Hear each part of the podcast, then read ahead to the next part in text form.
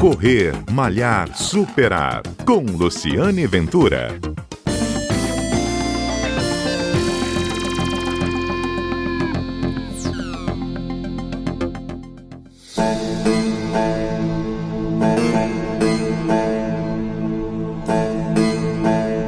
Olá, bom dia! Este é o Correr Malhar Superar, um programa que vai ao ar todos os sábados aqui na Rádio CBN, um programa que é exibido aqui na rádio e também na sua plataforma de streaming preferida, em formato podcast. E hoje a conversa é um pouco diferente do habitual. Eu não vou conversar com um corredor, eu vou conversar com um professor, instrutor, faixa preta em Cravo Maga. Essa semana foi lançado aqui em Vitória um livro sobre essa técnica de defesa pessoal e que muita gente também, entre os princípios da, do treinamento, também tem a corrida. Eu vou conversar com Marcelo Farinelli, ele que estava presente no lançamento do livro, vai me explicar primeiro o que, que é Cravo Maga. Para quem não sabe, como eu até, até antes dessa entrevista, Marcelo.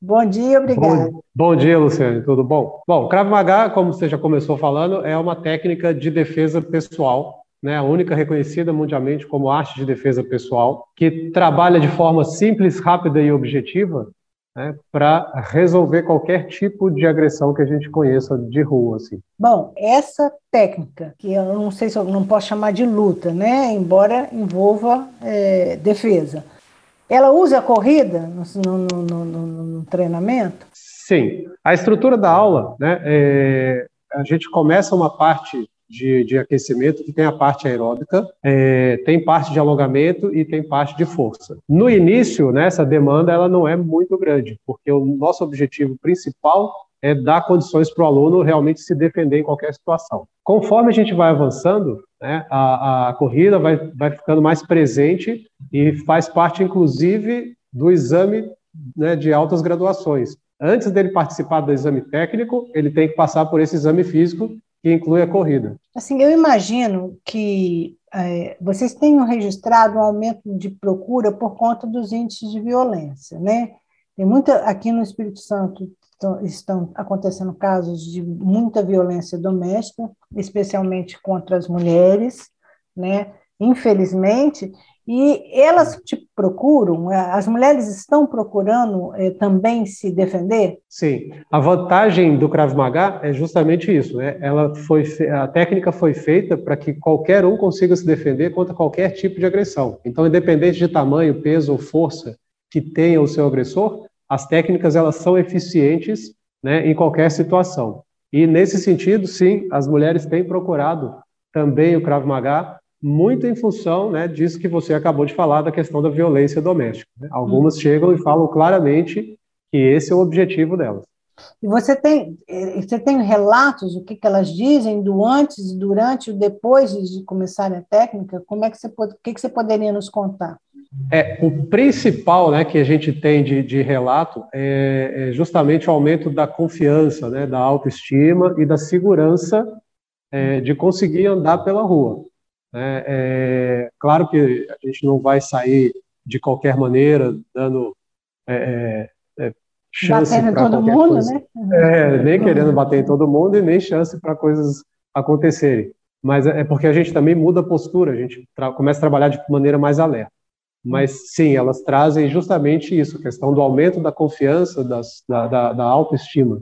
Né? O livro que foi lançado essa semana traz o legado do Imi Lichtenfeld. Uhum. Ele é israelense e que é, trouxe a técnica para o Brasil, não é? Foi isso? É o legado dele? Me conta um pouco é. mais do que foi lançado. Vou contar. Imi Lichtenfeld foi o criador do Krav Maga. Né? Quem trouxe o Krav Maga para o Brasil, para a América Latina, foi Kobe Lichtenstein. Né? Ele, ele foi aluno direto do Imi, o criador do Krav Maga. E o mestre Kobe, sim, ele é israelense. Ele veio para o Brasil em 1990 e começou a trabalhar toda a parte né, de, de, estruturação e divulgação e de ensino do Krav Maga.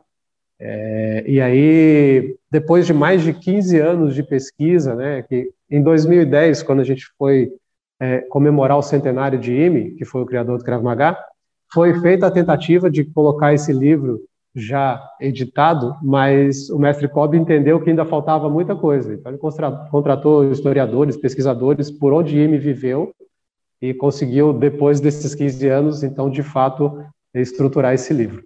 E hoje ele está tá agora disponível também aqui na, na, Grande Vitória, quem quiser pode já acessar. Né? O que, que significa Krav Maga? Krav Maga, a palavra Krav significa combate e Maga significa contato. Quando a gente junta as duas palavras, é, ele vira mais um combate de defesa, ele tem um terceiro significado.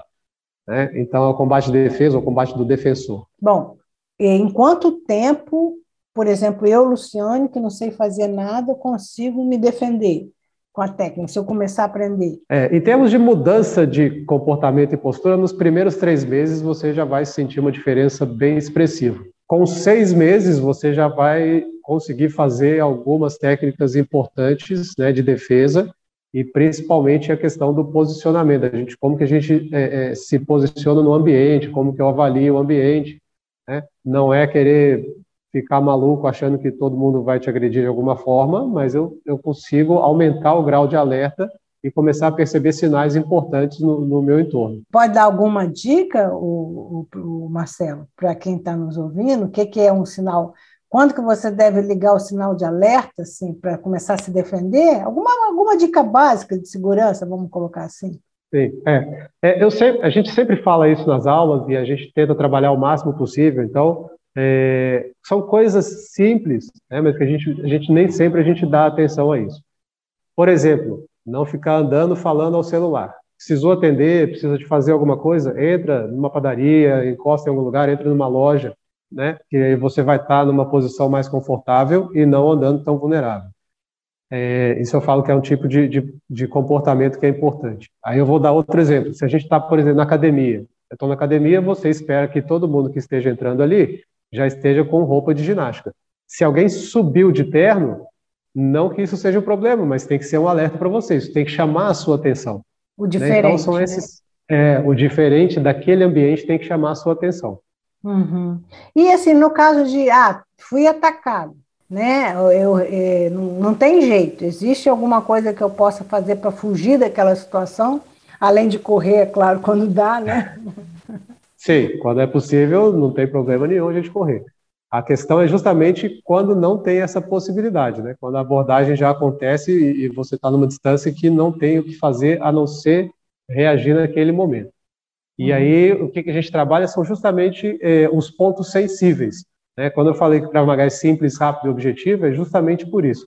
A simplicidade está nas técnicas serem muito próximas né, do que, que é a nossa movimentação natural, não tem nada muito artístico nem muito plástico. Velocidade, a gente trabalha a rapidez da técnica, sempre fazendo os movimentos mais curtos possíveis e fazendo isso de maneira explosiva, ou seja, eu faço sempre o máximo rápido.